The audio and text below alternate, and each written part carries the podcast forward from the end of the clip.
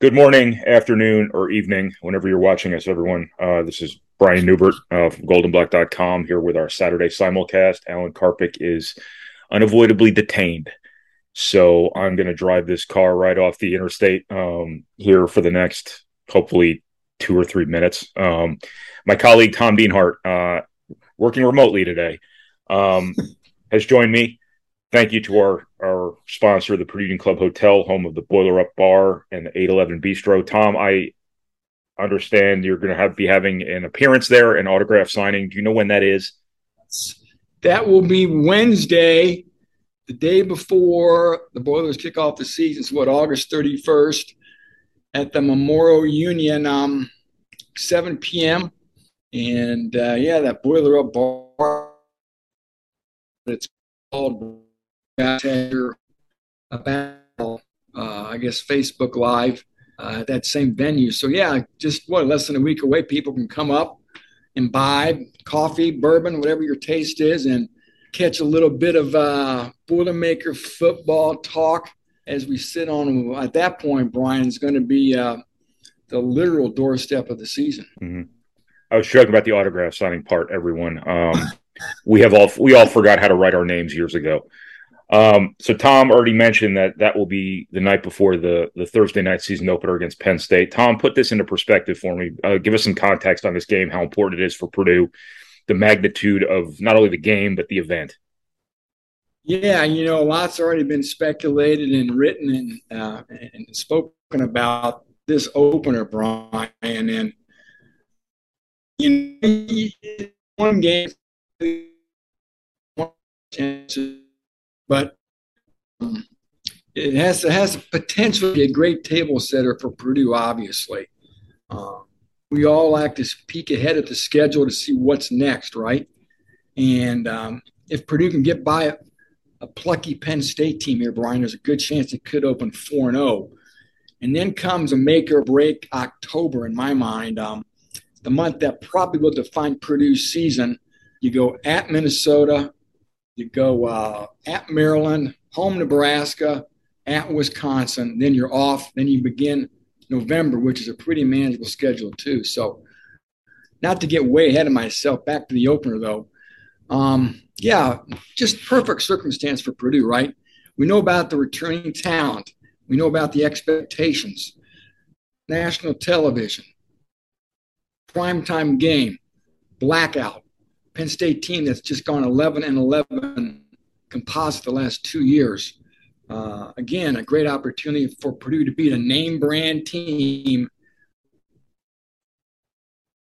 on national television to serve as a heck of a spark to what could be a fast start to a season that holds a lot of great expectations for people. So it's uh should be a great evening, Brian. And later this week, I'm going to have a story up that sort of looks at, at least in my mind, would have been some more memorable season openers for Purdue since the 2000 season.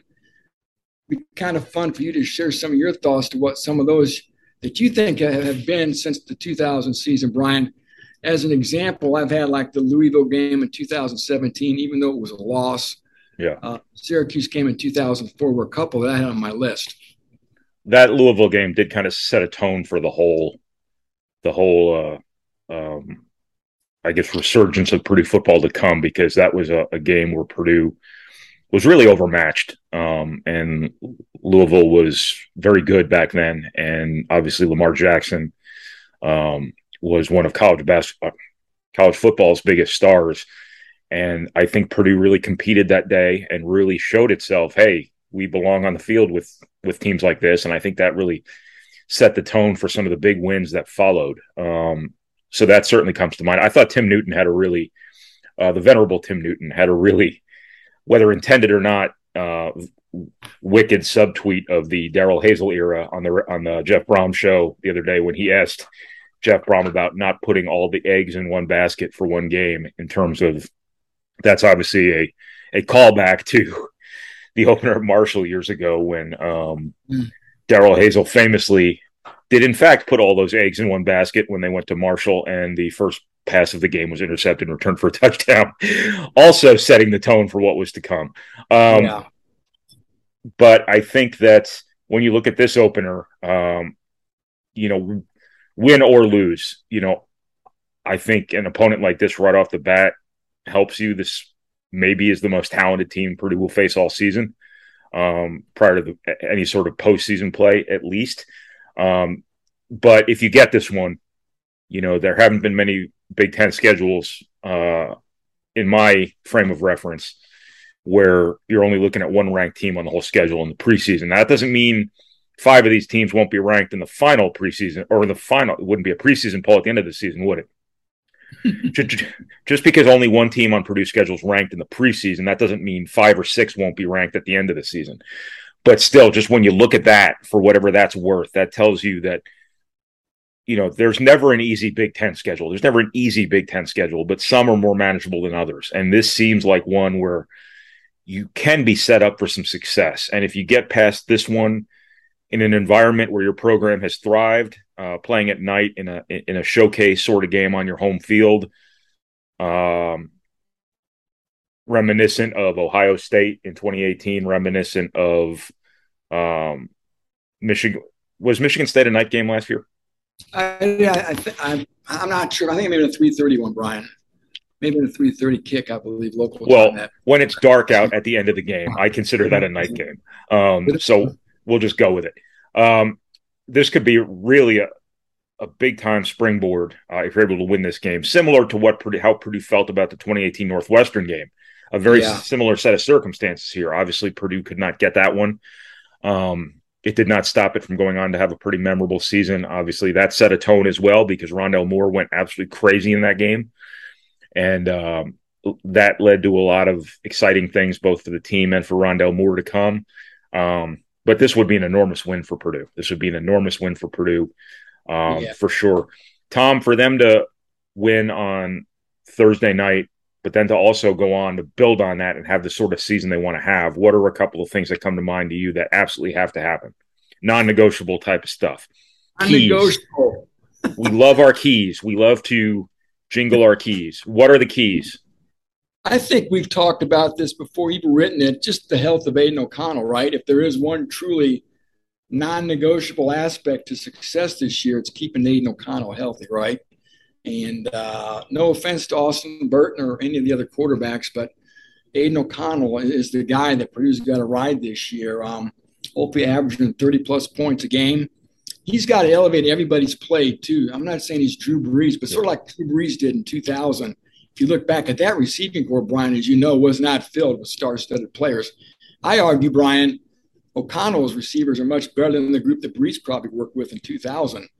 Um, so yeah, I think that's number one. You got to keep AOC healthy, right? you have to learn how to be able to run the ball at least effectively in, in, in those tough down and distance situations. You don't have to average 100 yards rushing a game, but you have to be effective enough especially in the red zone everybody in the stadium knows you knows you need one yard mm-hmm. to be able to get that one yard some way somehow. And I think defensively, you know, it's, it's I think it's probably just getting that pass rush right. I, I like the defense from front to back. I don't think there's a glaring weakness. If there is a weak unit, I think, it, or at least a less desirable unit, I should say, it's probably the linebacking corps. I think the secondary could be very solid if they get healthy, but they can't cover all day, Brian. We know that they need a pass rush, and who are going to be those somebodies that can try to at least replicate to some some degree what George Karlaftis was able to do the last three seasons. So I think those are are, are, are some big ones. And you know what, Brian? There is one giant X factor this year that that I think could really end up being maybe a guy who wins a game or two for Purdue by himself, and that's Charlie Jones. Maybe maybe I'm drinking the Kool Aid too much, but I think Charlie Jones is going to be one of the more electric makers we've seen in recent years. I think he's awfully motivated, Brian. This is his last year, sixth year senior, and uh, he can change a game for you on offense and special teams. And it's going to be a lot of fun watching him put his heels on the 10 yard line, field punts, and head up field, Brian. He's not going to fair catch the ball it's going to be a lot of fun to have a guy like that. We saw Rondale Moore like that a little bit in 2018. And Charlie Jones is every bit as good as Rondale Moore when it comes to running back punts and kickoffs. So, and then catching the ball too. Some people have told me, Brian, that they think Jones is the number one receiver on the team uh, over Broc Thompson, over TJ wow. Sheffield, and those type of guys. And Tyrone Tracy is Iowa transfer teammate. So uh, this is a guy that could be a real, a, a very electric talent who could be a real difference maker and a game changer for Purdue this fall. That's quite a reflection of the times we live in now in college football. That we're talking about a guy Purdue added in what July. Yeah, crazy, isn't it? Yeah, I know. Um, those are very good keys, Tom. Thank you. You know how I love my keys. Give me keys. Um, that first key you mentioned uh, about Aidan O'Connell's health. Health is a big deal in football. Obviously, no matter what level you're playing at, Purdue seems to be in a little bit of a uh, compromising position here coming out of camp. Would you agree with that? Jeff Brohm didn't seem thrilled about how mm. There were still a good number of guys sidelined um, as of that second scrimmage. Obviously, we're everybody's gonna be holding their breath about guys like Broc Thompson, who might as well be driving around in a motorized cart in the bowl game and still got like 200 yards or whatever he got. Mm-hmm. Um, how concerned should you be about the state of the medical uh, tent right now? I think uh, not overly concerned. I think I think the key guys will be there for guys on Thursday night. Um, Broc Thompson in particular. I think also maybe just as importantly the two cornerbacks Corey Trice and Jamari Brown all three of those guys, Brian, have really been handled with prudence, if you will, in August for fear of just keeping them healthy. Now, maybe their return has been a little too too slow for for some people's liking, but hey, man, there's no rush, and they cannot risk getting these guys hurt in camp. You have to have them ready for for game day, and I think those three guys in particular will be there. You know, we saw Jalen Graham and Branson Deen have hamstring issues a week or two ago. I think they're going to be fine. TJ Sheffield missed last week's scrimmage. I think he's going to be fine as well. And uh, so, long story short, I think health wise, um, the team should be a okay. You know, I'm hoping we're going to get a chance. We, we'll talk to Jeff Brohm on Monday. He's going to have his first press conference, so I'm sure that question will come up, and maybe we'll talk to Jeff again on Tuesday. I'm not sure. It's such a weird week not being a Saturday game, but we know for sure we're getting him one time this week, Brian and I'm sure we're getting an update health wise on some of these key guys. Lots of gamblers probably waiting on that information nowadays. um, so Purdue's waiting on this uh, Kendrick Gilbert fellow uh, from Indianapolis Cathedral. Uh, I went and saw him play last week. He said his mind was made up. Mm. He was waiting on his means of announcement to be finalized. I believe that to be a podcast he was doing with someone from Cathedral High School.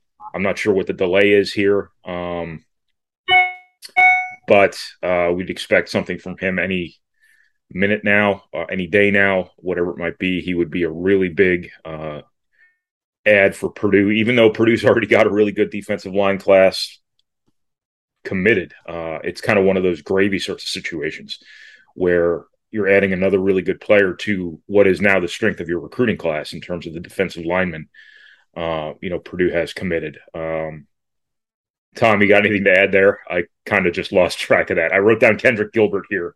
So I just started talking about Kendrick Gilbert, and I guess that wasn't yeah. the most interactive topic. No, I mean, I, I, I agree with you. I'm, I'm amazed, Brian. When you look at the four defensive linemen Mark Hagen and that staff brought in last year with J.P. Dieter, Mo Nick Caraway, man, Nick Caraway, uh, and Joe Strickland, right? Joe Strickland was supposed to be the, the gem of that group. And then this year, to back it up, you know, you're talking about what Drake Carlson, you're talking about Sh- uh, Shadik Clements, right? Will Heldt, and now maybe Kendrick Gilbert. So you're talking about eight pretty high quality defensive linemen potentially in the last two classes. So, boy, oh, to be strong at that spot, that's one of the hardest spots. You know, Brian, you've been doing this 20 over 20 years The hard is to get good defensive linemen and good defensive lines, period. And Purdue certainly has the foundation for a nice front there moving forward for several years. We all know, of course, everything can be tenuous with, with the transfer portal, but still, uh, where we stand right now, things look pretty good. Uh, you know, hey, Brian, real quick, too, uh, I posted something today on Jeff Brohm's legacy. And uh, where I think that stands at this point, five years and what he's meant to the program. I, I think people would love to know what you think five years into the Jeff Brohm era, what he's meant to Purdue football from a historical, historical perspective. Ryan, I, think about what would happen if Jeff Brohm would have been a flop. You were you're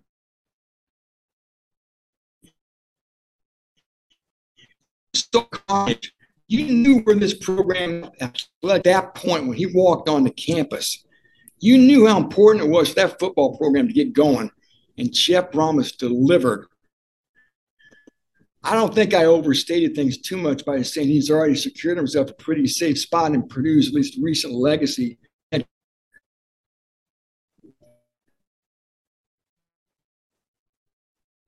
I'm sorry, I kind of lost you there for a second. I, I yeah, got I mean, enough of what you said to be able to meander my way through some response. I think his his place, and I, obviously the whole story is not written yet. We'll see um, you know, how much longer he has at Purdue, all of that stuff. We'll see ultimately where everything goes from here. But through the first few years of this, I think his place in history, obviously, the record isn't mind blowing, but context really matters uh, to that because of the yep. state of the program prior to his arrival. Um, I think to this point, his place in Purdue history is the guy who sort of reinvigorated things. Uh, you know, you haven't won the Big Ten, anything like that. You you haven't gone to the Rose Bowl. You haven't you know done this, this, this, or this. But is anyone ever going to forget the Ohio State game? Is anyone ever going to forget the win at Iowa this year? Is anyone ever going to forget the Michigan State game at Purdue? Um, he, he's just created so many memories. The Music City Bowl being another one, the Foster Farms Bowl years ago being another one. I think that he's breathed breathed life in, into Purdue football again and given you know people reason to believe for for lack of a better term he has um he lifted that shroud of gloom and doom uh very quickly but also I want to add too that Jeff Brohm wasn't possible without the commitment Purdue finally made to football after they basically were shamed into it uh you know, by the Darrell Hazell era. Um, I think Purdue really invested in football. Um, they, you know, uh, started spending money to make money. Obviously, they they put up a really nice facility. Um, they opened up the checkbook a little bit to pay the going rate for a really good coach, and they that they've done that more than once as well to keep that really good coach. Um, I think that's a big part of this story too. Is that Purdue you know, really committed itself to football success uh, after the Darrell Hazell era, and that's mattered too. And that sort of commitment will transcend, you know, whoever the head coach happens to be at the time. So I think this is sort of a this is sort of a dual story, so to speak, in terms of both what Jeff Brohm's been able to do at Purdue, but also the setup for success that Purdue, you know, really kind of finally put in place because before Purdue thought it was investing in football and it wasn't really investing in football. It was investing more than it had, but it still wasn't investing in football. That went all the way to the top of the university. Um, and I always said about the Morgan Burke era was that if university leadership wanted it differently, things would have been differently. Things would have been different. Um, but uh, you know, I think Mike Berghoff and the trustees really drove change. Um, after Darrell Hazell, uh, you know, failed when it was clear he was going to fail. And, uh, you know, they brought in a an AD who was able to, to go get a really good coach. He knew who we wanted right away. He targeted that guy. He got that guy. That guy worked. So, you know, Mike Bobinski deserves a lot of credit here too. So that's kind of where this goes. We'll see, you know, um, where things ultimately go with Jeff Brohm and Purdue. But to this point in time, he just breathed life back into the program. I think that's kind of his place in the in the story of Purdue football. What else we got? No, yeah, you just wonder what if what if he flopped? Oh, if he flopped, then it would have been uh, ca- it would have been cataclysmic uh, because they yeah, invested the so much in him. Brian. I'm sorry, you're frozen. Uh, we're both talking at once, I believe.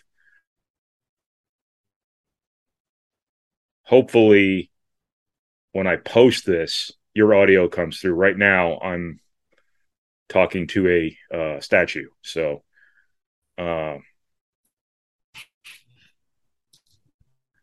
so yeah, had he been a flop, had this not worked, it would have been cataclysmic because that w- it would have been three or four more lost years of Purdue football, three or four more years of disenchanted fans. You would have, you know, continued losing money. And had you been losing money in football heading into a pandemic, you know, that's not a jackpot anybody would have wanted to be in. Uh, you know, Purdue was fortunate, in my opinion. Uh, obviously, some skill was involved in terms of how they handled it, but Purdue got off relatively easy financially uh, during COVID. Uh, you know, from from a dollars and cents perspective. Part of that is the fact that you weren't losing money on football. Had you been losing money in football and gotten in that position, you know, things would have been pretty dicey here. Um, but had Jeff Brohm flopped, Jeff Brohm would probably already be gone. Um, you'd be paying a buyout of some kind. It would not be a small buyout uh, because that first contract was fairly generous. Um, but that's probably not a hypothetical anybody at Purdue would want to have entertained. Uh, you know, Jeff Brohm did not flop. Jeff Brohm has been a success at Purdue, and Purdue desperately needed him to be. So, uh, I think look that, at you look at the accomplishments. You got me? Yeah. Yeah, you I mean you look at the accomplishments, Brian. Um, the ranked for the first time since 2007 you know, three NFL picks last year for the first time. What since I think it was 2008. Produced first first round draft pick since 2011. You know, the two bowl wins, three bowl trips in, in five years. Uh, just just been a I guess a pretty nice laundry list of accomplishments just in five years for for Jeff Brohm. Yeah, and we can talk to we can talk about a lot of the callbacks to Purdue's history too. You know the the major upsets, you know, they used to call Purdue the spoiler yeah. makers because they because because they pulled huge upsets, Notre Dame, uh, namely, um, but also the the quarterback history of the school. You know, Purdue's you know been throwing the ball everywhere um, for a couple years now. That's a big part of Purdue's historical identity. Um, it's just been a good fit. It's just been a good fit in a number of ways, yeah. and uh, you know, I'm I'm sure Purdue would like to see uh, this year be the best year. Um, and that's coming off a nine win season last year. Um, but obviously, a lot of things have been really good and really memorable about the Jeff Brohm era here at Purdue. Mm-hmm. Um, mm-hmm. This season, starting Thursday night, you know, um, is a golden opportunity to add more uh, to it and to really bring things to another level uh, based off the schedule and based off the fact that you've got your six year quarterback, you've got enough pieces in place to be very, very competitive, I think. And uh, we'll kind of see how it plays out. It's going to be really interesting, you know, starting Thursday night against Penn State. And um, you will be talking to the people uh, the night before at the Purdue Union Club Hotel yeah. um, for your I guess we're going to call it Wednesday Night Live. It's been Thursday Night Live in the past. Now it's going to be, I guess, Wednesday. Yeah. So we're going to go ahead and and wrap this up because we probably meandered a little bit longer than we needed to. Thank you to the Purdue Union Club Hotel for all your support, home of the Boiler Up Bar and the 811 Bistro. Please check them out. Um, when you're in town f- for football games, that's the place to be, let me tell you. Um, Tom, thank you so much for your time uh, your internet connection, maybe not so much, but thanks so much. And uh, we'll be talking to you guys after the uh, after the game Thursday night, whether that's right away Thursday night or sometime Friday, sometime Saturday, whatever it might be. You'll be hearing from us. So thanks, everybody. If you like this, like and subscribe. Thank you. All right. Bye bye. All right, Brian. Oops. I don't think I hit stop. I hit end. Hang on one sec. With LuckyLand Slots, you can get lucky just about anywhere. Dearly beloved, we are gathered here today to. Has anyone seen the bride and groom? Sorry, sorry, we're here. We were getting lucky in the limo and we lost track of time. No, Lucky Land Casino, with cash prizes that add up quicker than a guest registry in that case, I pronounce you lucky.